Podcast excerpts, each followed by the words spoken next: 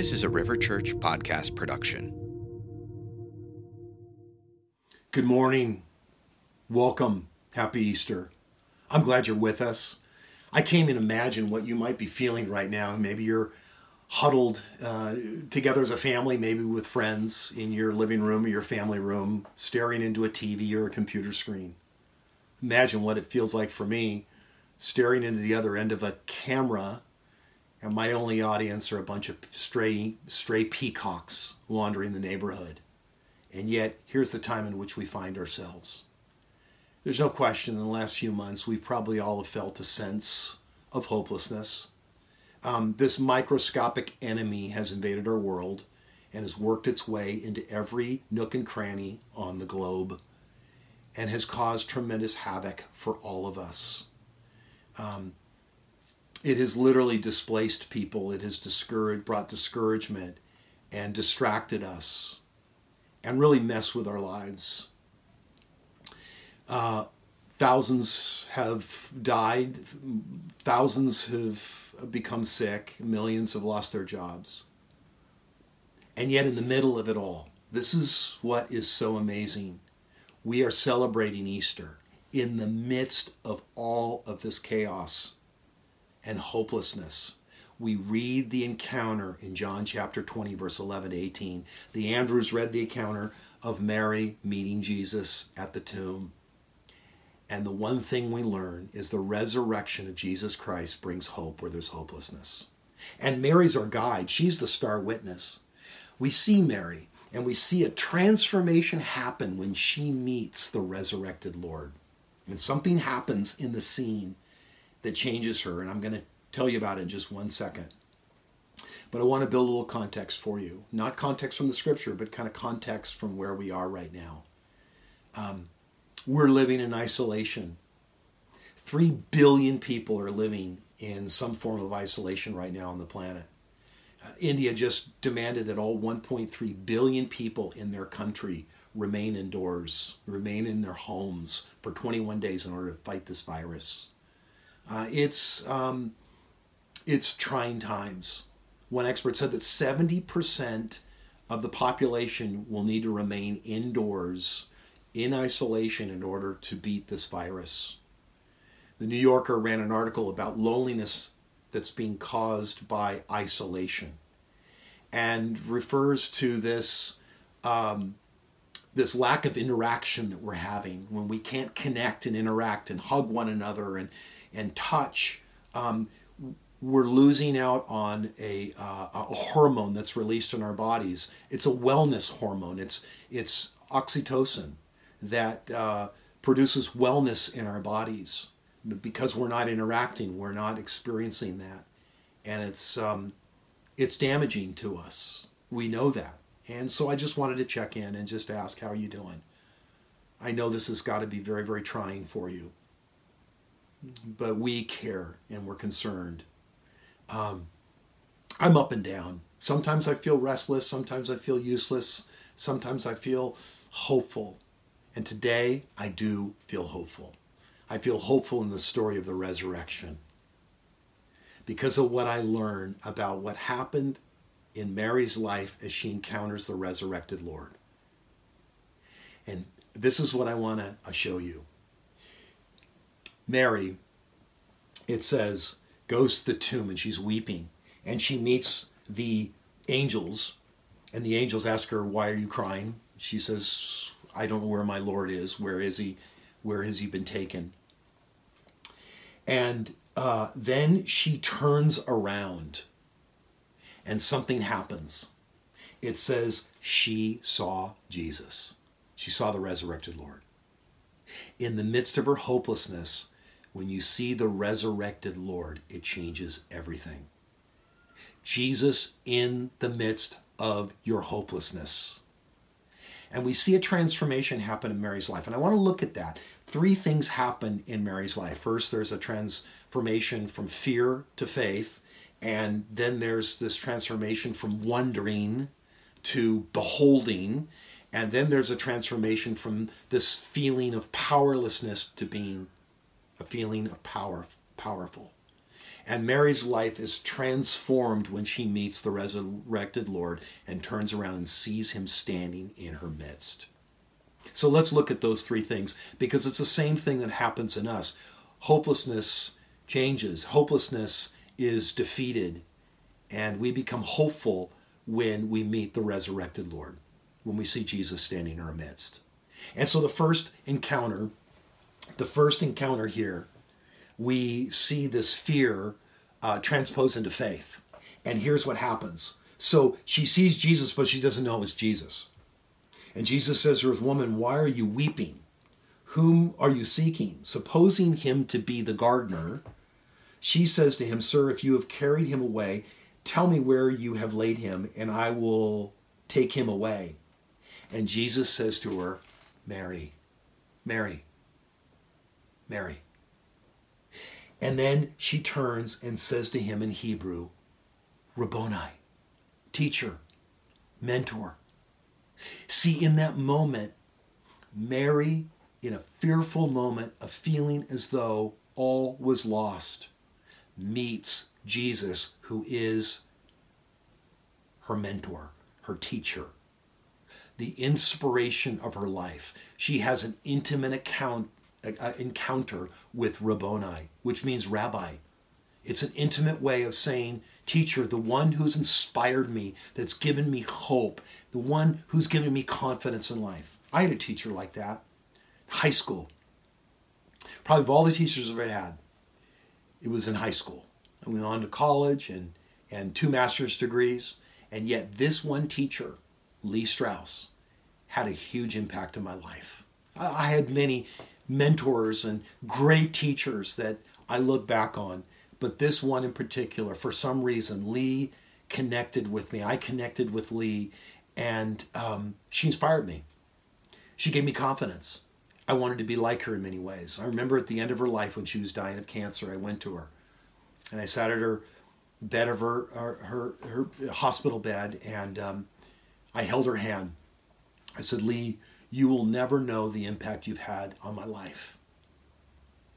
Uh, I will miss you, but this life is not all there is. I want to encourage you Jesus will be your guide into the next life. Follow him. And she prayed with me. But that one woman inspired me. She was a mentor for me. That's who Jesus was to Mary. And when that happens, it transposes fear into faith. See, what we fear often is something, a problem, that is bigger than the solution. But when we have faith, and it's faith in someone, what happens is the solution overpowers the problem every time. Faith gives us a confidence. That's why Jesus said to Nicodemus in the middle, kind of late at night, when Nicodemus came to Jesus in John chapter 3 and says, Tell me about eternal life. And Jesus says, You must be born again. What he was saying is, You got to start over and you got to see me for who I am. It's an encounter with Jesus. And right there, Nicodemus meets Jesus. Has that happened for you? That's where the resurrection story begins. That's where it's got to happen. You're never going to have the hope of the resurrection until you have an encounter with the mentor of your life, the greatest mentor of your life, which is Jesus, who taught us the way and the truth and the life, who mentors us, who leads us, who guides us. There's a second transformation that happens in Mary's life. And it's from wondering to beholding. Mary is wondering. She's wondering, what is going to happen to me? What happens next? And then something happens in this transaction. Look what happens. Mary turns around, sees Jesus, and calls out Rabboni. And then Jesus says to her, because something happened, Stop clinging to me for I have yet to ascend to the Father. Mary, stop it. Mary had grabbed on to Jesus. No one had ever done that before. She grabbed onto Jesus. Why did she do that? I mean, we always we're always debating as to why Jesus said, "Stop clinging to me; I have yet to ascend to the Father," because he was in this resurrected state. He had bodily resurrected, and he was in this intermediate state where he was to ascend to be with the Father. And you nobody asks the question, what's going on with Mary here? Why did she reach out and grab onto Jesus? I'll tell you why. We grab onto things. We grab onto all sorts of things. And whatever we grab onto, that sets the course of our life. When I was in college, you know, graduating, trying to figure out what I was going to do the rest of my life, um, I grabbed onto the idea that I would be in real estate. And that's the direction I went in for the next five years, went into commercial real estate. And yet I knew it wasn't entirety what I wanted to do with my life. And then I made a transition and went back to school and um, decided that really what I wanted to do with my life was to teach God's word and be a spiritual guide for others. And I went into the ministry. And that is what I grabbed onto. And when I grabbed onto that, it changed the course of my life. Here's the point when Mary grabbed onto Jesus, she is grabbing on to what she saw in Jesus. I think that's what's happening. She grabbed onto him because she saw him as the resurrected Lord, that he had just conquered death. He defeated death. And when she grabbed on it, she grabbed onto the part that she wanted for herself. She wanted to take part in that overcoming of death. Philosophers from Plato to Hegel say, whatever whatever you think about death and the afterlife will determine the course of the rest of your life. That you you need to settle that. And what Mary settled when she grabbed onto Jesus is she knew that Jesus had promised eternal life. That she knew that when Jesus overcame death by life, that that's exactly what Jesus was offering her as well. And that's what she was grabbing onto. See, we live our lives from the future backwards. We know when we know what the future is, we'll be able to live forward towards it. Toward it. Does that make sense? And so when she grabbed onto Jesus, she grabbed onto the resurrection part of Jesus, knowing that's what she wanted for herself. Little did she know the full impact of this. Paul would have to come later in Romans chapter 6 and tell us this important thing that when we die with Christ, we get buried with Christ. But when we're buried with Him, we also get to be resurrected with Him as well into newness of life. That's what Romans 6, the first four verses say. We get to be resurrected in new life with Jesus. Because Jesus was resurrected from the dead, we also get to participate in that resurrected life now. And that's what Mary wanted. You know, I have always thought that um, becoming a Christian literally means when you die, you go to be with God somewhere. And when I was a little kid, I was always scared to death of it. Literally scared to death. Until I read 1 Corinthians chapter 15. I always thought that you'd get disembodied and you'd kind of find yourself somewhere in the heavenly space and there you were for eternity. And it just scared me to death. What in the world am I going to do for eternity sitting there? Until I recognized that in 1 Corinthians chapter 15, it says that because of the resurrection, we will all be changed. We will all be changed from mortal to immortal. We will receive resurrected bodies as Jesus received resurrected bodies. This is so important. The future is a resurrected body with Jesus as he recreates heaven and earth, the original creation, and we get to participate with that. That's the resurrection story. Mary's grabbing onto that. But what she didn't realize is she gets to live that now. She gets to be part of that. It's a it's a it's a portion of something greater to come. It's as if um, a parent were to give a child part of the inheritance now to help get their life going. I read the account of Warren Buffett, and his son wrote the story of his life and and said that he gave both of his children just a very tiny fraction of the inheritance early in their life in order to help build uh, a foundation. Here, go take this money, invest it, and start a life for yourself. But it was just a small amount. And yet, that small amount, as um, Warren Buffett's son describes, um, kind of set the course of his life. That's what the inheritance that we have in the bodily resurrection does for us. We get to live the newness of life now.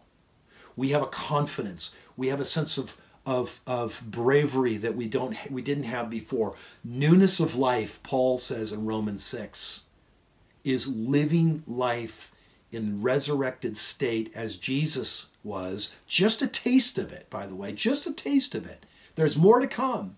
But right now, in newness of life, it's sharing in a taste of that resurrection. And it's a brave, it's an ability to face life with great courage. Um, there's an amazing scene. I got to tell you the scene. It's in Lord of the Rings. And it's the battle at Helm's Deep. And it looks like the castle is going to be overcome by evil. And the people have retreated from the castle into the caves. And all life is basically, it looks like uh, all bets are off. And, um, and yet, uh, as they're retreating, Theoden and Aragorn have a conversation. And Theoden says, So much death. What can mere men do against such reckless hate? Ride out with me. Ride out and meet them. For death and glory, for Rohan, for your people. The horn of Hammerhand will sound in the deep one last time. And then there's a voiceover.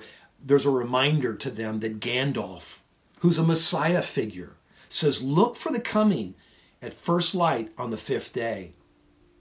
And then back to their conversation. Let this be the hour that we draw swords together. Ride out with me. Let's go. Gandalf will meet us. I think that's the picture here when Mary grabs onto Jesus. She's grabbing onto resurrection life in Christ. That's ours to ride out in the face of evil, to ride out in the face of fear, to ride out in the face of whatever you're facing right now. There's one last final thing that I want to relate to you, and that's uh, Mary goes from powerlessness to powerful. Because in the text, after she meets Rabboni and, and stops clinging to him, he says, Mary, go tell the brethren. And Mary comes announcing to the disciples, I have seen the Lord. Confidence, tremendous confidence. From a sense of powerlessness, and now she feels tremendous power. Mary doesn't run scared from encountering Jesus. She now runs with tremendous strength and power, telling others boldly of who Jesus is. He's resurrected. I have seen the Lord. We, we feel so powerless right now, I think. I think one of the, the things that we might feel if we're not on the front lines, if we're not a doctor or a nurse or an EMT or a, or a first responder, is that we feel a sense of kind of uh, uselessness, maybe powerlessness, that what can we do? And yet, the resurrection of Christ gives us the power to do lots of things. We can pray. The power of pray, prayer is great. 1 Chronicles 7:14 reminds us that we need to, to pray and humble ourselves. And when we pray and humble ourselves and repent, then it says in the text in, in 1 Chronicles 7:14, I will hear your prayers and I will come and I will rescue you. That's what God promises. We can we can give. We can, there's ways to give. We can give financially. We can help others my wife and I sat down and said, Who can we give to right now? Who can we help financially that's in trouble?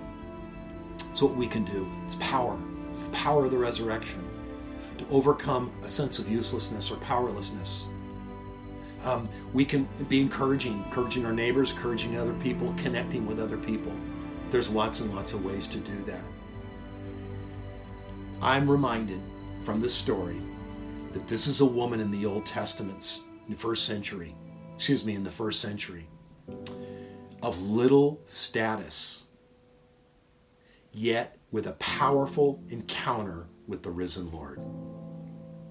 And you can have one of those too this morning that changes your fear to faith from wondering to beholding a life that you can have, a resurrected life, and moving from powerlessness to becoming powerful. Seeing Jesus standing in your midst changes everything.